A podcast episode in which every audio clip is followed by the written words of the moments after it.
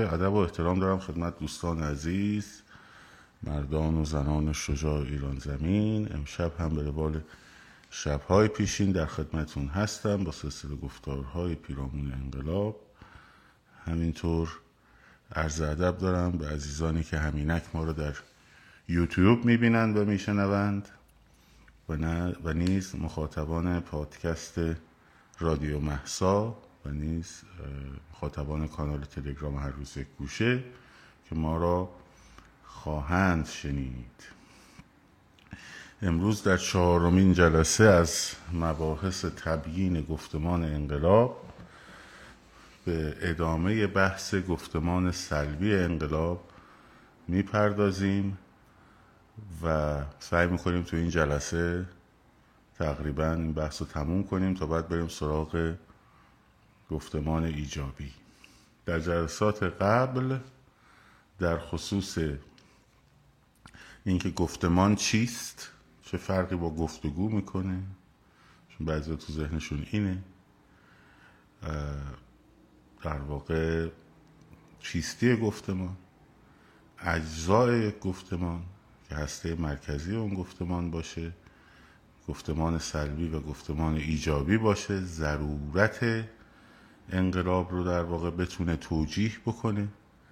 ضرورت حقانیت انقلابیون رو بتونه توجیح بکنه. و توان جمع, جمع کردن مردم رو به گرد خود به گرد اون گفتمان داشته باشه. گفتیم گفتمان از ایده هایی تشکیل میشه که این ایده ها در سطح شعار اگر باقی بمانند اجازه بدین ارزاتون رو بذارید من صحبتم تموم بشه. اجازه بدید لطفا.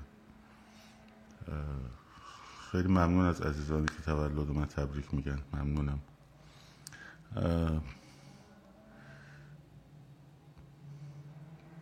ذهن پرید. اگر در سطح شعار باقی بمونه و تبدیل نشود به یک امر گفتمانی خب اونها محقق شدنی نیستن. چرا؟ به خاطر اینکه تعبیل و تفسیر پیرامونش هست و بعد جلسه قبل یعنی در واقع دیروز من بحث گفتمان سلبی رو آغاز کردم گفتمان سلبی چیست؟ یعنی گفتمان سلبی متمرکز است بر اینکه یعنی لبخند بزن حالا وقت خنده اینا می‌رسه اجاره نکنید گفتمان سلبی بر این استوار است که چه چیزی را نمی‌خواهیم و چرا نمی‌خواهیم. این چه چیز و چرا خیلی بخش چراییش مهمه. خب دیروز مثال زدم که مثلا الان ما همه می‌دونیم که جمهوری اسلامی را نمی‌خواهیم. خب. اون بحث ضرورت انقلاب رو جلسه قبلی دو جلسه قبل گفتم. چرا ولی چرا نمی‌خواهیم اونجاست که داستان متفاوت میشه. اگر به جای اینکه بروندادهای یک سیستم رو به جای اون سیستم نفی بکنیم یعنی در واقع ثمرات و نتایج رو با ریشه اشتباه بگیریم اون وقتی که دچار مشکل میشیم. ثمرات و نتایج مثلا بگن که آقا این وضع اقتصادی مونه این آبرومون در دنیاست. این اوضاع محیط زیستمونه این اوضاع در واقع متفکر روشنفکرانمونه. این بحث آزادی های اجتماعی که نداریم. و و و الاخر خب. اون وقت پاسخ این می‌تونن اینجوری به شما بدن؟ بگن که خواهر و برادر به قول اصلاح طلبا. ما می‌خوایم اینا رو در جهت همینا می‌خوایم تلاش بکنیم. ما می‌خوایم یه کاری بکنیم که شما با آزادی های اجتماعیتون برسین کسی به هجابتون کار نداشته باشه به سبک زندگی شخصیتون کار نداشته باشه. خب؟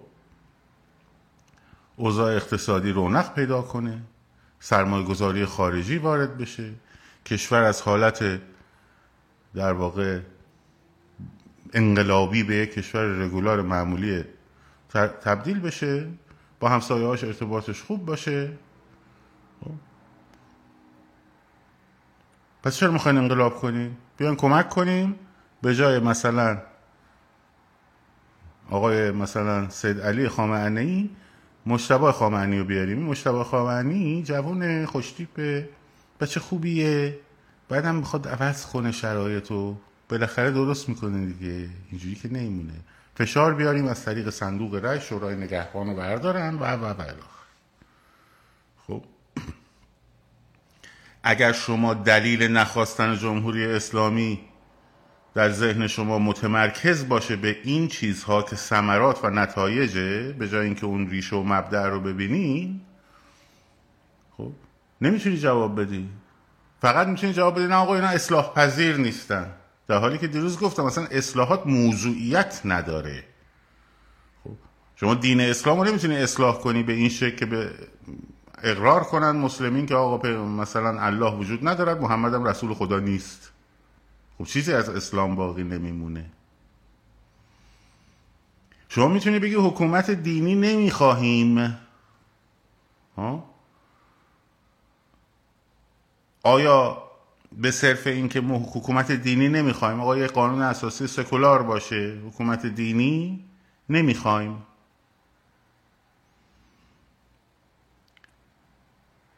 حالا این باز به ریشه بیشتری می‌پردازه. این نگاه. ما این حکومت رو نمی‌خواهیم چون حکومت دینی است. خیلی خوب. نمونه های غیر دینی بسیار بسیار زیادی در جهان همه امروز وجود داره.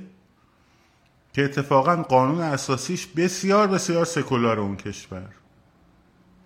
نظام سرمایهداری هم توش به رسمیت شناخته شده. اتفاقا از طریق سرمایهداری هم الان داره اداره میشه. آزادی های اجتماعی هم که فت فراوون. در رفاه نسبی هم توانسته تا حدودی مردمش رو راضی نگه داره. درست شد؟ مشروب فروشی که اصلا خود اصل جنسه. یعنی عرق و ورق و اینا خود اصل جنسه در اون کشور. کشور روسیه. کشور روسیه همه اینا رو داره. قانون اساسیش هم سکولاره. پوتین میره مدودوف میاد مدودوف میره پوتین میاد. خب. مجلس هم اونجا هست برای خودش. تاکر کارسون در روس... پوتین در مصاحبه با تاکر کارسون گفت دیگه آقا دیگه کمونیسم نیست. ما هم که سرمایداری شدیم. پس چرا شما ما رو قبول نکردید مثلا؟ حرف حرف درستیه. کمونیست نیست دیگه. ایدئولوژیک هم نیست. سکولار هم هست. اما چی اونجا در واقع هست که ریشه مشکله؟ اون بحث رو دیروز من تا حدودی باز کردم. تا حدودی باز کردم. امروز می‌خوام بیشتر در موردش صحبت بکنیم. اون بحث حرم قدرت. خب؟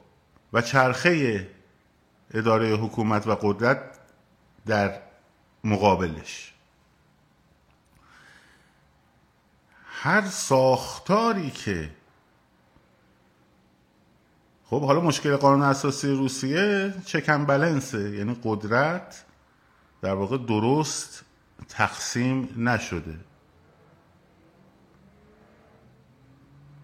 قدرت درست تقسیم و بلنس نشده. و نهادهای مدنی که بتونن نهادهای در واقع مدنی که بتونن قدرت رو به مؤاخذه بکشن و پرسش کنن ازش وجود نداره.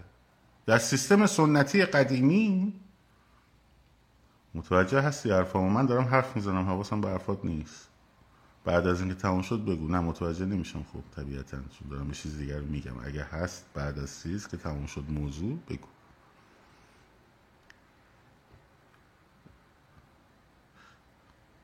در ساختار سنتی قدرت در تمام جوامع تمام جوامع بلا استثناء تا دیویست سال پیش خب.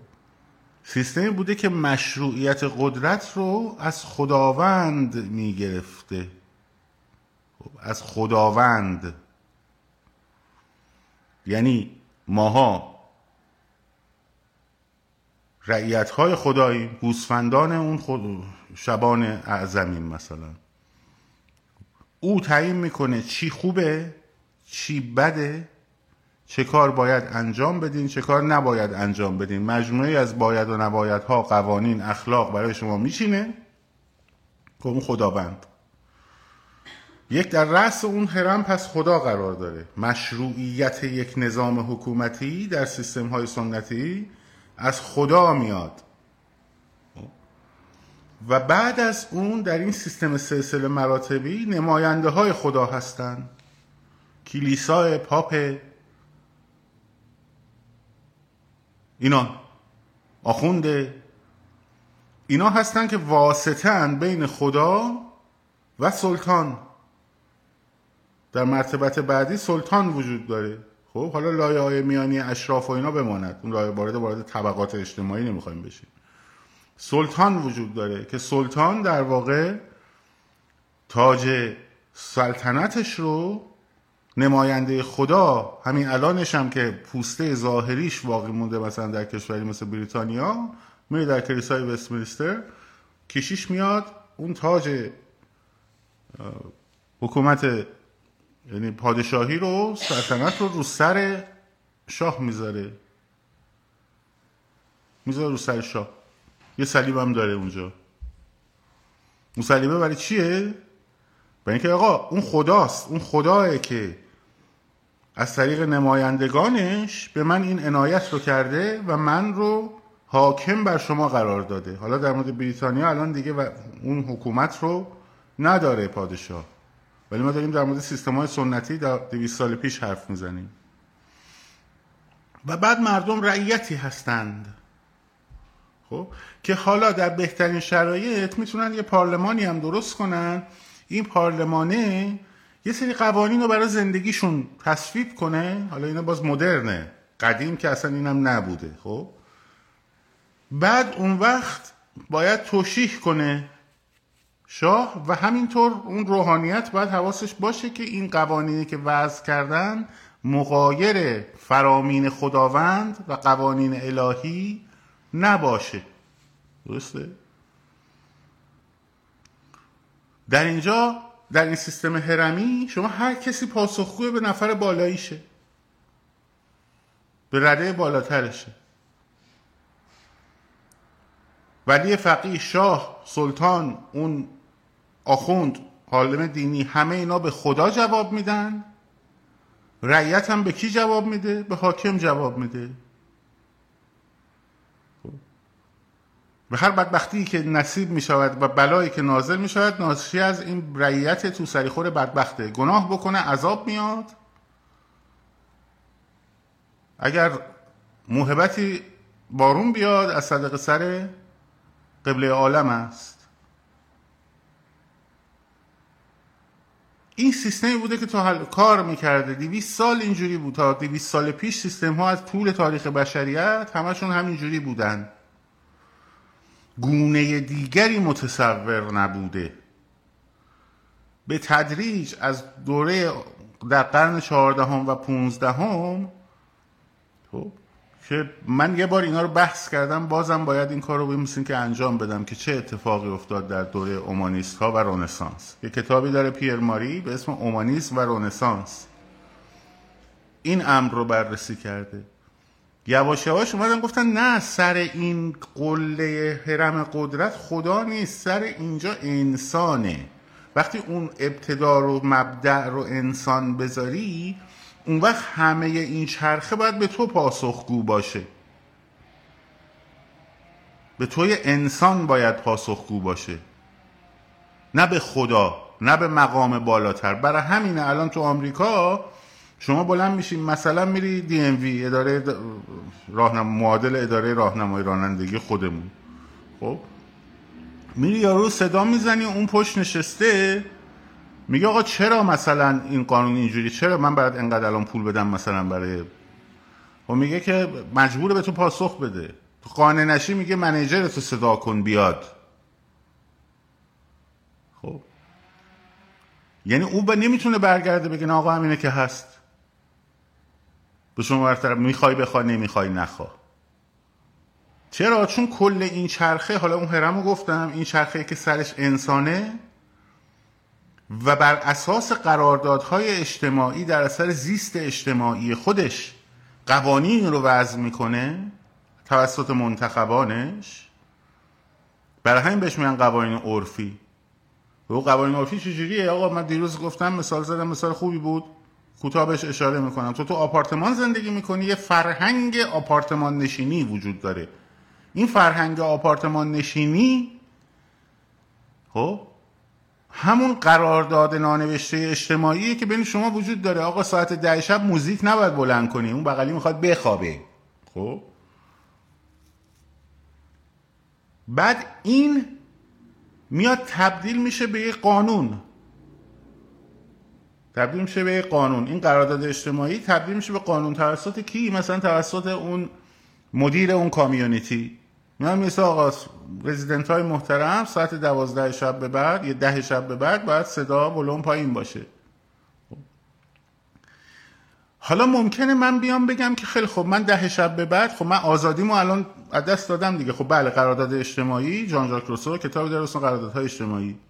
خب میگه من بخشی از آزادی خودم رو به اختیار ازش میگذرم. در مقابل اون فردی که روبروی من او هم همینطور تا به یک خیر جمعی بالاتری برسیم. خب برای همین تو خیلی خوب تو آپارتمان زندگی نمی کنی مثلا توی خونه ویلایی زندگی می‌کنی دور هم باغه برو بر خودت موزیک و ساعت دوازده شب ببر روی آسمون صداشو کسی نمی‌تونه به تو بگه چرا. چون اون قرارداد اجتماعی اونجا حاکم نیست.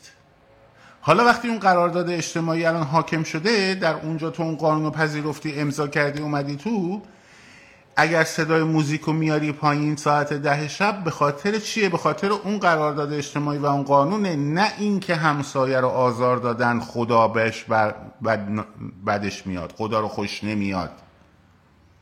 خب این دوتا ممکنه هر دوش یه ظاهر داشته باشه. یه نفر که ساعت ده شب موزیکش رو کم می‌کنه بگه نه خدا خوشش نمیاد این همسایه گناه دارن. نه بابا بحث گناه دارن نیست. بحث اون قرارداد اجتماعی است. این تفاوت این دو نگاهه. خب چرا؟ چون اون فردی که مثلا توی ایران ساعت ده شب موزیکشو کم می‌کنه اون قراردادی هم نوشته نشده قرارداد اجتماعی هم وجود نداره تبدیل به قانون نشده و برابر کی پاسخگوه؟ خودش رو در برابر خداوند پاسخگو می‌دونه که خدا رو خوش نمیاد.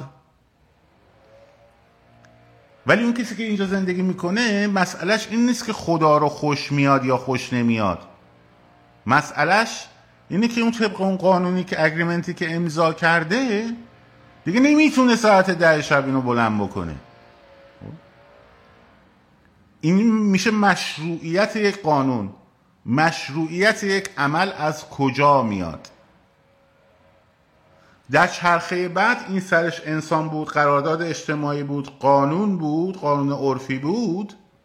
خب تازه بعد از این منتخبانی میان که این قانون برآمده از در واقع قراردادهای اجتماعی رو به اجرا بگذارند. نهادهای دیگری هم لازمه که اگه کسی از این قانون تخطی کرد خب او رو محاکمه بکنه و و و آخر. که قوه قضایی از اینجا در میاد بیرون. همه اینا الان متحدن به اون چی؟ به اون قانونه. اون قانونه متحده به چی؟ اینجاش مهمه. به قرارداد اجتماعی نه به خدا. نه به امری ماورا.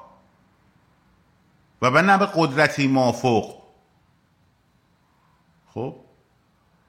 و بعد از این این حکومته که می‌تونه در چارچوب این قانون این کار رو انجام بده اون وقت دوباره برمیگرده به همون انسان شهروند. اون شهرونده می‌تونه از اون حکومته سوال بکنه که آقا تو چرا این کارو کردی؟ خب ازش پاسخ بخواد و اون مجبور به اون پاسخ بده چون نقطه بالاتر از اون شهرونده وجود نداره. در واقع رعیت تبدیل شده به شهروند. و این تقریبا از 200 سال پیش اتفاق افتاده. تو بعضی جوامع هم اتفاق افتاده. و این فرهنگ خب خیلی مونده شاید تو ذهن ماها جا بیفته. همه ما اکثر ماها مثل انقلابیون فرانسه در بهترین شرایط مثل انقلابیون فرانسه فکر می‌کنیم که آقا دولت ما دولت رو انتخابش می‌کنیم که این دولت به ما برسه. ما رو از فقر و فلاکت بلا بلا بلا بلا, بلا نجات بده. خب انگار که تو به جای اینکه در ابتدای انقلاب فرانسه همین بود دیگه. که بعد به جمهوری دوم و بعد ناپ... اصلا داستانهای پیشیده در هم امپراتوری ناپل اون به وجود اومد و بعد خب؟ اوم... چیه داستان؟ اونجا میگه که آقا ما این دولت رو انتخاب انگار که تو یه دونه شاهی و ور داری خب؟ بگیم به درد نمی‌خوره یه شاه خوب بذاری. حالا این شاه خوب رو هم بتونی مثلا چهار سال یک بار ازلش کنی که این نقطه مهمیه. این اتفاقا اینجا نکته مهمیه. که حالا تو گفتمان ایجابی چرا دموکراسی یک از ابزارهای مهم گفتمان ایجابیه و گفتمان ایجابی چی رو باید تامین کنه؟ میگم بهش. می‌رسیم بهش. که آقا حکومت باید بیاد ما رو خوشبخت کنه ما رو باید حکومت باید بیاد ما رو از فقر و فلاکت و بدبختی نجات بده. این ایده انقلاب کبیر فرانسه است که خیلی هم گسترده میشه. اتفاقا پدر اندیشه مارکسیزم از دل برابری خواهی و عدالت خواهی به خصوص بحث برابری در انقلاب فرانسه بیرون میاد. انقلاب گرسنگان است انقلاب طبقه فرودست و فقراست علیه اشراف خب و شاه. اما در امریکا اینو هانا آرنت در کتاب انقلاب خیلی خوب توضیح میده. خیلی خوب توضیح میده. میگه انقلاب آمریکا برعکس انقلاب پولدارا بود. نه اینکه تو آمریکا فقیر نبود چرا بود؟ برده ها بودن. اونا رو دیگه اصلا جزو آدم به حساب نیاوردن متاسفانه. اون قشری که انقلاب کرد پولدارا بودن زمیندارا بودن صاحبان ملک و صنایع بودن صادر کننده های کالا بودن مزرعه دارها بودن. خب؟ بنابراین دنبال این نبودن که فقر و فلاکت نجات پیدا کنن بلکه دنبال این بودن که آزادانه بتونن قوانینی که به نفع کاسبی خودشون و کاسبی جمعی است و زیست جمعی است این رو آگاهانه بتونن تصویب بکنن و وضع بکنن. خب. که توماس پین در اون کتاب عقل سلیم در رساله عقل سلیم یکی از گفتمانسازهای انقلاب آمریکاست. که آقا ما برای چی باید به مالیات بدیم؟ به یه پادشاهی 6000 مال اونورترمون و هیچ نقش و دخالتی هم در قوانینی که در لندن وضع میشه؟ خب. نداشته باشیم و هیچ بنفیتی هم نداشته باشیم و هیچ نمایندگی هم در اونجا نداشته باشیم.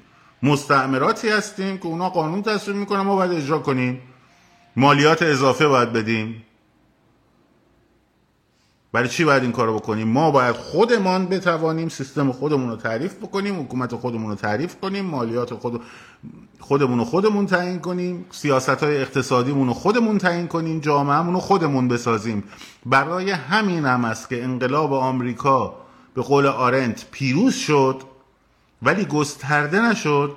ولی انقلاب فرانسه در درون خودش شکست خورد ولی گسترده شد. این نظر آرنت نظر من نیست. یعنی به اهدافش نرسید. چون اونجا برابری خواهانه و عدالت خواهانه و این داستانا بود حکومت متولی مردم برای رسیدن به خوشبختی بود. تو آمریکا حکومت وظیفش اصلا این نیست که مردم خوشبخت کنه. از فقر و فلاکت هم اصلا وظیفه نداره مردم رو نجات بده. وظیفش اینه که شرایطی رو فراهم بیاره که حق جستجوی خوشبختی نیکبختی و برای همه امکانش باشه. به اندازه کسی که کار می‌کنه به اندازه کسی که سرمایه می‌گذاره سرمایه ذهنی می‌ذاره سرمایه عینی می‌ذاره راه باشه تو سکای تا آسمون. سخفی وجود نداره. اختلاف طبقاتی به وجود میاد. شدید. شدید. ما اینجا زندگی داریم که داره خانواده با دو هزار دلار زندگی می‌کنه در ماه. خب؟ زندگی آدمایی هم داریم که خب نمی‌دونن پولاشون رو چجوری خرج کنن. همین پری روز مسابقه فینال فوتبال آمریکایی بود در استادیوم لاس وگاس. الیان آلیانته الیانته. چیز. خب. ارزون ترین بلیتش 6000 دلار بود. جایگاه ویژه‌ای که خانم تیلر سویفت نشسته بود اون صندلی بغلیش. می‌دونین چند بود؟ بنویسین. حدس بزنین چقدر بود. چند دلار بود اون بلیت اون صندلی ها؟ اون جایگاه. خب.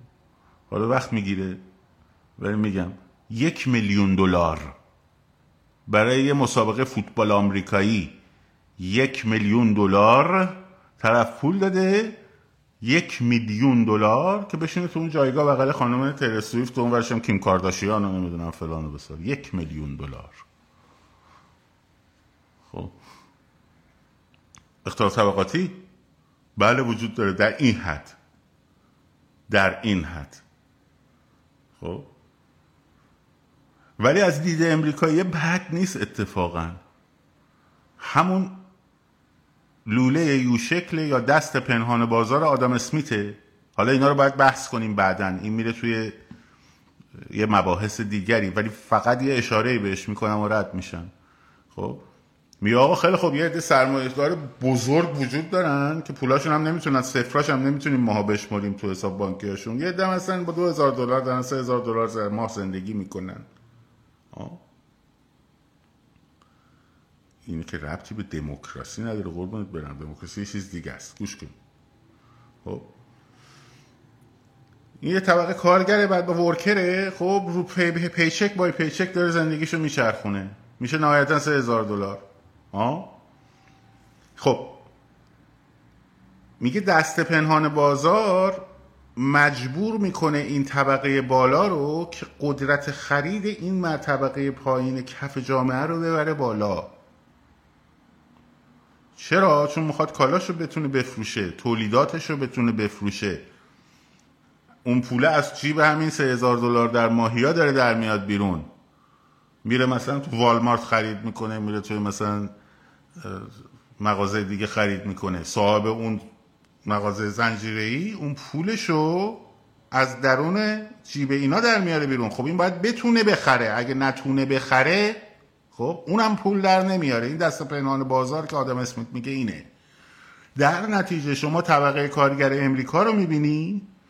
خب که البته خیلی سخت تر از اونی که تو سیستم های سوسیالیستی اروپا نشسته کار می‌کنه. بیشتر کار می‌کنه. خب؟ اما سطح رفاه زندگیش به مراتب بالاتر از اونجاست. اتومبیلی که داره سوار میشه به مراتب بهتر از یه دونه اتومبیلی که طرف توی مجارستان مثلا سوار میشه. خونه ای که توش زندگی می‌کنه همون کارگره ها. خب؟ امنیت غذایی منظور خوراک که داره خیلی بالاتر از اونه. خب. و توی این اقتصاده که اون وقت هم درست نوشته یاهو گوگل متا فلان به سایر نرفا به وجود میاد. تو اون اقتصادی که قرار این اختلاف طبقاتی رو کم بکنه از این بالایی مالیات بگیره بده به این پایینیه این بالاییه دیگه دنبال پول در آوردن بیشتر نیست. چون اگه بیشتر پول در بیاره باید همینجوری تصاعدی مالیات بیشتری بده. خب دیوانه است مگه؟ خب یه سقفی داره تو اون سقف تا از اون سقف نمی‌تونه بالاتر بره دیگه. در نظام های تازه سوسیال دموکرات دارم میگم ما نظام کمونیستی کار نداریم اون که دیگه هیچی. تو نظام کمونیستی فقط فقر رو به مساوات تقسیم می‌کنن. چرا؟ چون ماهیت زایش ثروت از همین اختلافه میاد. که بعد توسط اون دست پنهان بازار بخواد تقسیم بشه. که البته خب حالا مالیات و نمی‌دونم برای قشرایی که خیلی زیر اون سقف چیزن خب دولت و چریتی ها به خصوص بخش خصوصی اونو کمک می‌کنه. خب اینجوری نیستش که بمیرن زیر دست و پا له بشن دیگه.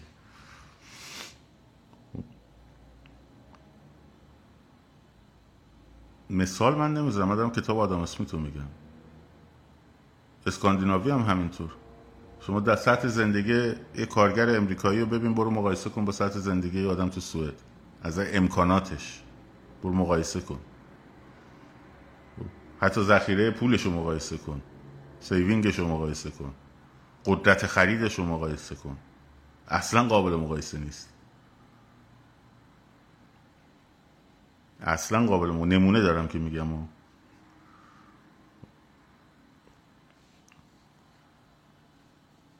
حالا این بحث مدل اقتصادی الان بحث اینجای ما نیست. فقط نگاه چیه؟ نگاه اینه که این تصور در مورد این دوتا انقلاب صحبت کردم. این تصور که دولت بیاد ما رو نجات بده ما رو خوشبخت بکنه از کجا میاد؟ از اون دینخویی ذهنی میاد که همچنان این هرمه رو قبول داره. فقط میگه که این بالاش رو به جای اینکه خدا بذاره من می‌ذارم. تو قانونم من خودم با قرارداد اجتماعی قانونش رو می‌ذارم. اما سیستم قدرت همون سیستم هرمی باشد. چرا؟ چون اون مسئولیت باید داشته باشه که بتونه امورات ما رو بچرخونه. در حالی که امورات ما رو خودمون باید بچرخونیم. یعنی ذریب مشارکت مردمی در زیست اجتماعی و زیست فردی و زیست به خصوص و زیست سیاسی در امریکا به مراتب بالاتر از کشورهای اروپاییه.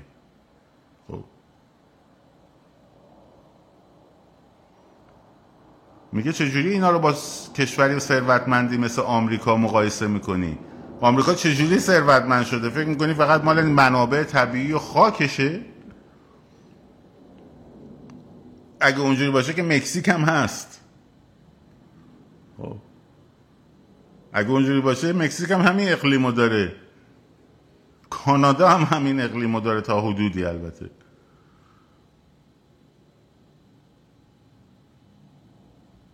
حالا میگم وارد بحث اقتصادی و سیستم های اقتصادی نمی‌خوایم بشیم. من این رو فقط نمونه مثال زدم که تفاوت دیدگاه ها و گفتمان های انقلاب چه مسیرهای مختلفی رو می‌بره جلو. خب. برای همینه که آقا شما نمی‌تونی الان مثلا یارو کسی که نگاهش هرمیه میگه که آقا این که نشد مملکت. هر چهار سال یه بار یه نفر رو میارم می‌زنن. رئیس جمهور کل سیاست های چیز پوتین هم تو مصاحبه با چیز همینو گفت. گفت من با بوش یه قراردادی بستم یه صحبتی کردم. خب به کنگره نرفته بود. گفت یه توافقی با بوش کردم. خب رئیس جمهور بعدی از زیرش. من به چی اعتماد کنم؟ خب. الان صحبت صحبت رئیس جمهور و پادشاه و اینا نیست. صحبت اون چرخه هست. که آقا حالا میگه آقا مردم ما مگه این سواد و شعور یا اصلا مردم دارن که این کارو بکنن؟ تو فکر می‌کنی مردم آمریکا خیلی مثلا از در که میای بیرون همسایه روبروی در وا می‌کنه یا می‌بینه اه ژان ژاک روسو اون یکی همسایه بغلیت مثلا فرض کن پیکاسو بعد اون در اون یکی همسایت مثلا مونتسکیو واقعا فکر می‌کنی ان آمریکایی‌ها؟ مثلا خیلی سطح این چیزا. نه. سیستم و گفتمان جور دیگری تعریف شده. خب سیستم و گفتمان جور دیگری تعریف شده. این که همه چی تقصیر دولت هست این خیلی ایده عالیه. برای کیا؟ برای اونایی که نمی‌خوان مسئولیت خودشون رو به بگیرن. آقا همه شخصی دولته. خب. ما اگر با رژیم جمهوری اسلامی میگیم نه و باید انقلاب بشود چون باور بر این در گفتمان ایجابی میگیم باید مشارکت مردم در امور اقتصادی در امور سیاسی در امور اجتماعی. این امور اجتماعی مشارکت اجتماعی خیلی مهمه. خب انجمنها و نهادها. چیزی که آرنت در وضع بشر به خوبی مثالشو می‌زنه. اینها می‌خوایم بره بالا. نه اینکه مردم رعیتی باشن. حالا رعیت یه رئیس جمهور یا رعیت یه شاه. رعیت یه رئیس جمهور مثل ولادیمیر پوتین یا رعیت یه شاه مثل مثلا شاه فرض کن عربستان.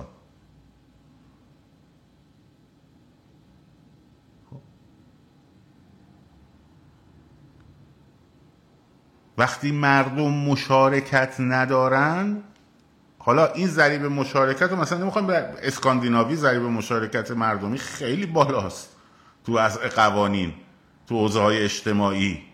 خب؟ توی از و نسب حاکمی اینا همه دموکراسی هن. مشارکت خیلی بالاست. تو حوزه اقتصادی است که دولت اونجا دست قوی تری داره. دولت های رفاه. خب؟ اینجا میگن آقا دموکرات البته طرفدار اون سیستمن چپ دموکرات خب Republican چه چه شروع دولت چی کار است تو اقتصاد دخالت کنه؟ شرکت های خصوصی باید business ها باید این کارو بکنن. خب این پس این تصور این داشته باشیم ببینید چقدر نگاه های متفاوت می‌تونه در واقع سرنوشت یه جامعه رو تغییر بده. وگرنه مردم آمریکا نه از کره مریخ اومدن نه خیلی آب و خاکشون رو نمی‌دونم اینا خیلی اسپشیالتر از جاهای دیگه است. مثلا نسبت به استرالیا. نه خیلی امکاناتشون مثلا چه می‌دونم آدم های تحصیل کرده ای بودن مثلا خیلی الیت بودن. نه اون کسانی که نشستن این نظم رو تعریف کردن خب باعث شده که این کشور بزرگترین تولید کننده یعنی پیشروترین تولید کننده تکنولوژی تو دنیا باشه. خب و عمیقترین در واقع یعنی قدرتمندترین اقتصاد دنیا رو داشته باشه. اینو داستانش. نه ربطی به جمهوریش داره نه ربطی به پادشاهیش داره نه ربطی به فلان. بحث اینه که مردمش رعیت نیستند. مردمش منشأ قدرتن نه آقا بالا سر. منشأ قدرت از مردم میاد. اینجا واقعا منشأ قدرت از مردم میاد. حالا درست ضعف هایی داره توی مینستریم مثلا تو افکار مردمی در دست می‌گیرن هدایت می‌کنن و و و الاخر ولی منشأ مردم مردم رعیتی نیستن که قدرتی باشه حالا واگذارش کرده باشن به حاکم یا شاه یا خدا واگذارش کرده باشه به حاکم. موهبت الهی باشد مثلا. خب. البته در رعیت بودن امتیازاتی هست. اولین امتیازش اینه که من مسئولیتی ندارم. حکومت خوبه. فوشش میدیم. ببخشید تعریفش می‌کنیم. حکومت بد فوشش میدیم. خب. تنها مسئولیتمون اینه. بعد برای همین هم می‌بینی به پای انقلاب که می‌رسه طرف مثلا به جای اینکه بخواد حرف از انقلاب بزنه چون کار داره دیگه. انقلاب کردن کار داره مسئولیت داره. خب؟ راحت واگذار می‌کنه. آقا همین دوستمون میگه مثلا 80 درصد مردم شاهی هستن. من نمی‌دونم آمار از کجا آورده ولی خب اوکی. یعنی چی؟ آقا شاه. شاه خوب. مثل رضا شاه. شاه باشه. خوب باشه. مملکت رو بسازه. خب. اینجا در موفق ترین دوران اقتصادی امریکا هم کسی نمیگه مثلا ریگان آمریکا ساز. چون اون قرار نبوده بسازه. خب وقتی من مسئولیت ساخت و ساختن رو نمیپذیرم خب او انجام میده دیگه. حالا این عزیزانی که به اکثریت مینازند که من باور ندارم مردم ایران اکثریتش هنوز بتونیم بسنجیم اتفاقا باعث افتخار نیست باعث ناراحتیه باعث چیزه که آره اکثریت یک ملتی هنوز به نقش خودشون واقف نشدن. خب. هنوز به نقش خودشون واقف نشدن. میگه ترامپ چی می‌گفت؟ آمریکا رو می‌گفت we will make. نمی‌گفت I will make. ترامپ می‌گفت we will make America great again. یعنی ما آمریکا رو دوباره بزرگ می‌کنیم. خب؟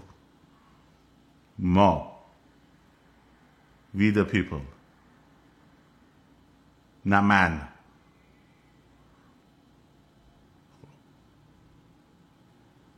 این نکته مهمه. اگر اینو نفهمیم اگر این رو متوجه نشیم اون وقت رئیس جمهور بیاریم میشه مثل جمهوری روسیه؟ خب شاه هم بیاریم میشه مثل همون چیزی که تا حالا بوده. مثل اون چیزی که تا قبل گذشته ایران زمین بوده است. شاه خوب بوده. یه چهار تا مدرسه و دانشگاه و نمی‌دونم جاده ساخته. گفتیم به بچه شاه خوبی. دمت گرم. خب من نمی‌دونم آقای عکس ما گذاشتید NRT انقلاب. من آمار از درون مردم ایران ندارم. برای همینم هم نمی‌تونم نظر بدم. از نظر منم این که اکثریت یک طرفدار یک سیستم باشن یا نه خب براشون اعتباری نمیاره که مثلا همه خیلی خوشحال باشن که اکثریتن یا ناراحتن که مثلا اکثریت باشن نه. خب. در زمان هیتلر هم اکثریت مردم آلمان طرفدار هیتلر بودن. به خصوص بعد از پیروزی هیتلر در فرانسه. دیگه کسی بحث نمی کرد نوشتم جهاز جدیدن شاهزاده میکوبی شاهزاده را میکوبی من که شاهزاده؟ من اصلا در مورد شاهزاده صحبت کردم بچه امروز. من امروز در مورد شاهزاده صحبتی کردم. live دیروز در مورد شاهزاده صحبت کردم. پریروز در موردش صحبت کردم. من دارم در مورد سیستم های حکومتی میگم. اگه بهتون بر می‌خوره برید ببینید کجاش غلطه. کجای کار دارین اشتباه میری که بهت برخورده؟ ما اصلا در مورد شاهزاده حرف نزدیم. خب. ذریب مشارکت مردم در نهادسازی و در اداره امور اجتماعی و سیاسی. صحبت اینه. اصلا بحثی در مورد افراد ما نمی کنیم که. خب. وقتی ایران چجوری بوده؟ آقا شاه اومده مثلا کشورگشایی کرده. گفتیم آقا دم نادرشاه کبیر گرم که مرزای ایران رو پس گرفت دم شاه عباس گرم. واقعا منم میگم منم میگم. خب. خدمات کردن فلان کردن بسار کردن. یکی هم اومده مملکت رو فروخته. خب. مملکت رو فروخته اونم شاه بوده. اونم قبله عالم بوده. در هر دو وضعیت شما رعیت بودی نه نقشی در اون ساخت. ساختن داشتی نه در نقشی در اون ویران کردن داشتی. هر در هر دو حالت مسئولیتی نداری دیگه. پس میگه آدمت گرم. این داستان. حالا یه عده خوشحال میشن یه ناراحت میشن. ما اون چیزی که می‌دونیم رو میگیم. الان هم صحبت پادشاهی و نمی‌دونم اینا نیست. خیلی ولی داریم موضوع اینه که در سیستم های رعیت مدار رعیت سالا ببخشید سالاریتی نداره رعیت که. آدم توش رعیتن خب؟ در اینها خب خیلی هم طرفداره. یه رهبری رو میپرستیم. روح منی خمینی بچکنی خمینی. بعد از یه دورم بهش فش میدیم میندازیمش کنار. یکی دیگر رو میاریم. باز در اون وضعیت ما تنها عملیاتی که داریم اینه که هی انقلاب کنیم هی انقلاب کنیم هی انقلاب کنیم. خب یکی رو بیاریم بذاریم بالا روح منی خمینی بود شکنی خمینی بهش بگیم. بعدش بعد چهل سال فوشش بدیم. دوباره یکی دیگر رو. این همون سیستمه که میچرخه. بسیار خوب. این از این. خیلی خیلی ممنون از شما در یوتیوب.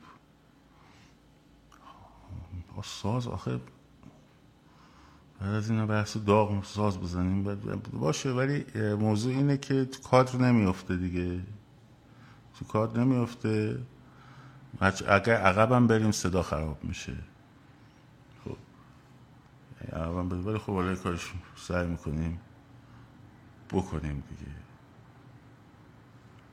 و اینم در آخر بگم این خیلی طبیعیه که خیلی طبیعیه که این باور به چون عادته.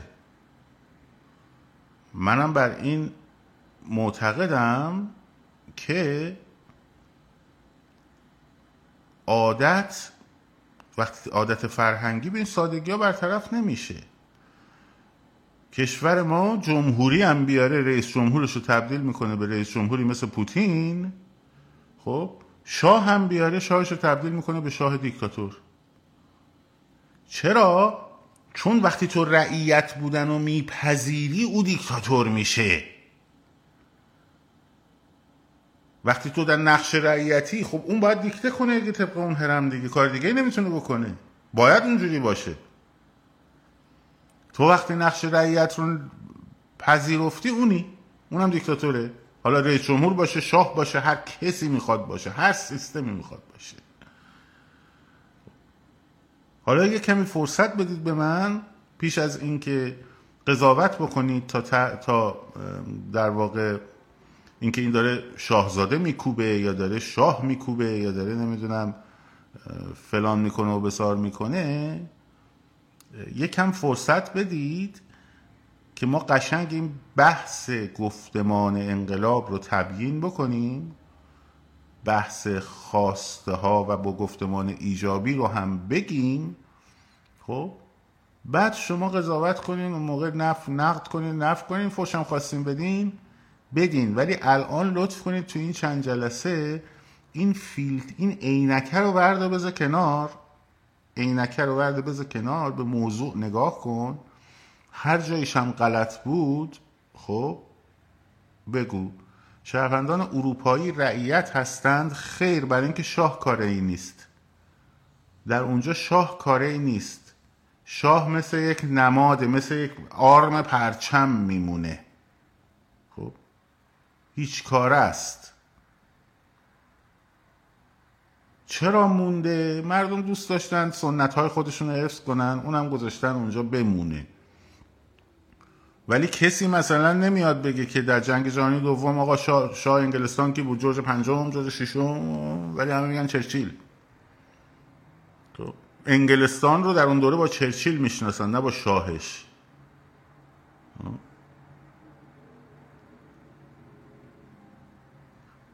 اون چیزی که من گفتم مشارکت اقتصادی اون ربطی به شاه و رئیس جمهور و اینا هم نداره ها یعنی کشورهایی هم هستن که سیستمشون جمهوریه مثل جمهوری فرانسه یا جمهوری آلمان. خب ذریب در واقع اقتصاد سرمایه داری توشون به نسبت آمریکا هنوز پایین تره یعنی هیچ ربطی نداره به اینکه سر اون رژیم چه سیستم و چه ساختاری باشه. خب یعنی دولت دخالت اقتصادیش بالاتر نسبت به دولت در امریکا.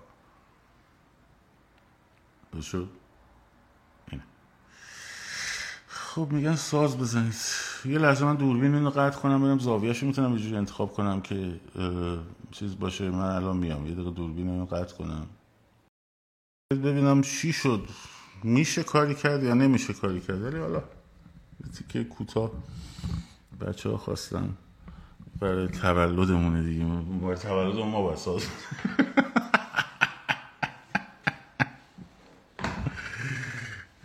خب چیزی معلوم نمیشه ولی خب حالا anyway.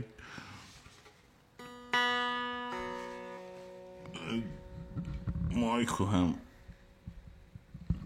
تنظیم کنیم که برای یوتیوب که اصلا معلوم نمیشه خب دیگه نمیشه دیگه. دوربین یوتیوب معلوم نمیشه ببخشید. اینجا هم معلوم نمیشه. یوتیوب یکم بهتر معلوم شد.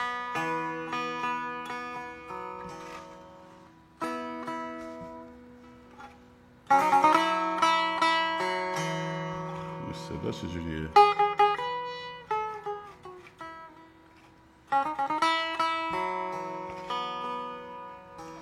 خب این آهنگی از اسم ایران مال استاد لطفی ساخته. کمتر شنیده شده است مثل ایران سر امید نیست کسی از شنیده شده باشه. شهرام ناظری هم خونده شده آهنگ زیباییه.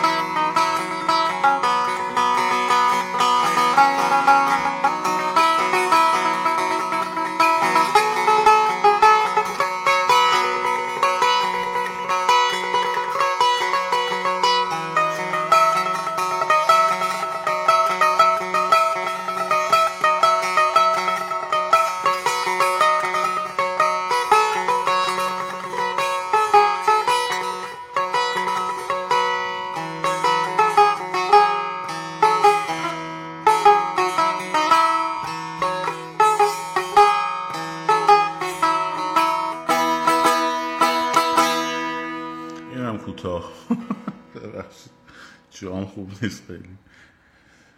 خب اینم آره اینو ساخته های لطفی به اسم ای ایران. آره همینجوری زدیمش دیگه. خب دمتون گرم. مراقب خودتون باشین. آره یه کمی فرصت و زمان بدید تا این بحث گفتمان انقلاب بیشتر جا بیفته و نه نه اون در محیط توفانزا یا این دیگه است. اون میگه ای نه اون میگه آن زمان که بنهادم سر به پای آزادی. این ای ایرانه. هر دوشم تو همون کوکه. ولی این با اون فرق مراقب خودتون باشین. شاد و سرفراز آزاد باشید. پاینده باد ایران. زن زندگی آزادی.